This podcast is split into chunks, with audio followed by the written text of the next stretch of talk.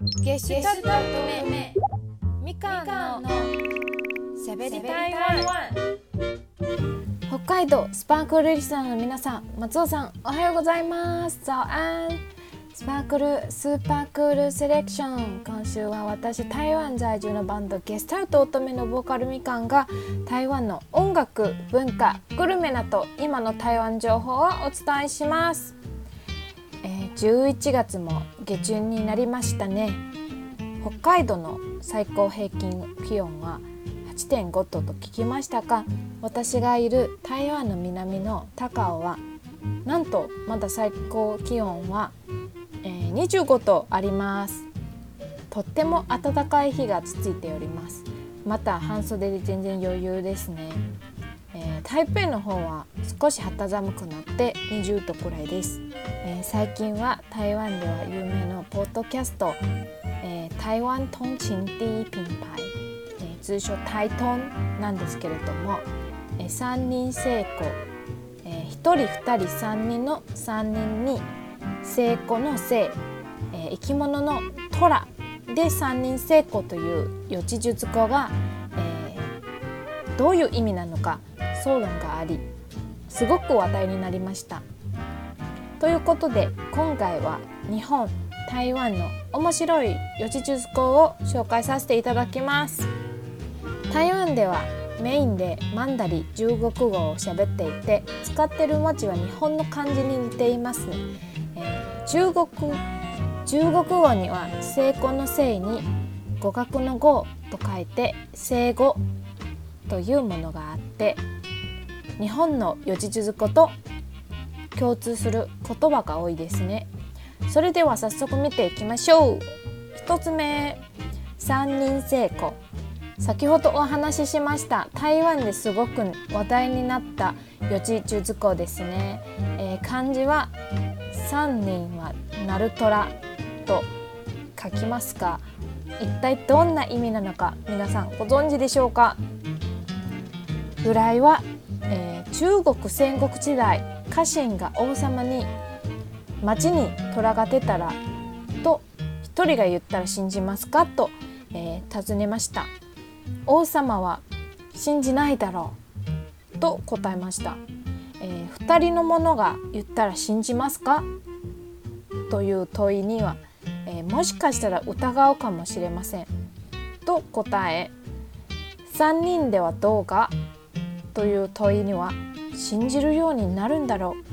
うと答えたと言います。台湾ではよく3人の力を合わせて虎のような力になるという意味に間違いがちですね。実は三人成功の意味は嘘や噂が多くの人の話題になればみんながそれを信じてしまい真実のようになってしまうということです。文字だけを読むと本当の意味がわからなくて面白いですね。続きまして打草強打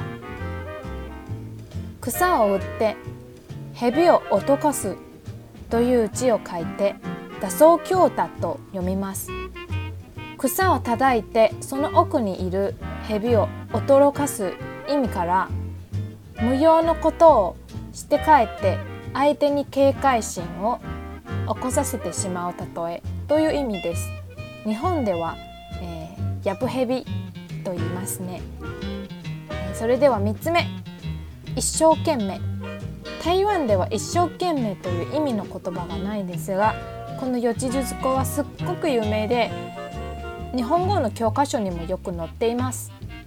こちらは、えー、かなり有名ってみんなに知られている四字熟語なんですけれども実はあんまり知られていない物語があります。生活の中でよく一生懸命と一生懸命2つよく見かけられますがどちらも似たような響きを持っていますがいずれも命かけで物事に取り組むことを意味しています。この2つには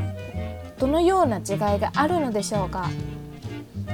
鎌倉時代の頃に生まれた言葉で武士が辻を命かけで守り生活の頼みにすることを意味していました。一生懸命は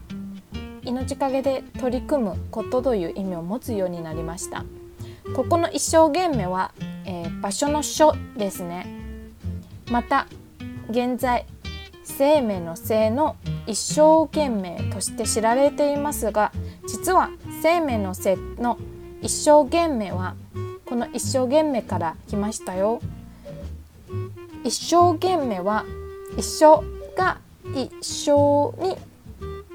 えー、超音化したものなんです。現在ではどちらも辞書の出だし語として掲載されるケースが多いです。一生懸命は御用達と指摘もあるんですけれどもそうではないということです。他に面白い四字熟語は朝三帽子朝三暮れ四と書いて朝三帽子と読む四字熟語もあり人を騙したりごまかしたりする時に使う言葉です。また視界形定4つの海に筐体と書いて視界形定と読み世界中の人はみんな筐体のように親しいことという意味の言葉もあります。以上お送りしてきましたみかんのしゃべりたいはいかがでしたでしょうか？今回は1つ目嘘や噂が多くの人の話題になればみんながそれを信じてしまい真実のようになってしまうということの3人成功。と2つ目余計なことをしてかえってつまらない災難を受ける例えの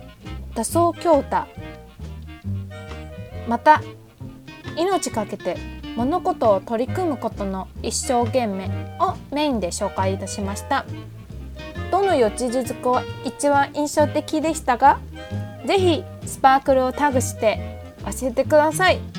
最後に中国語教室で皆さんに一つ言葉を教えます四字手語真好玩四字熟語面白いね四字手語真好玩以上、しゃべりたいはみかんでした。また今度ね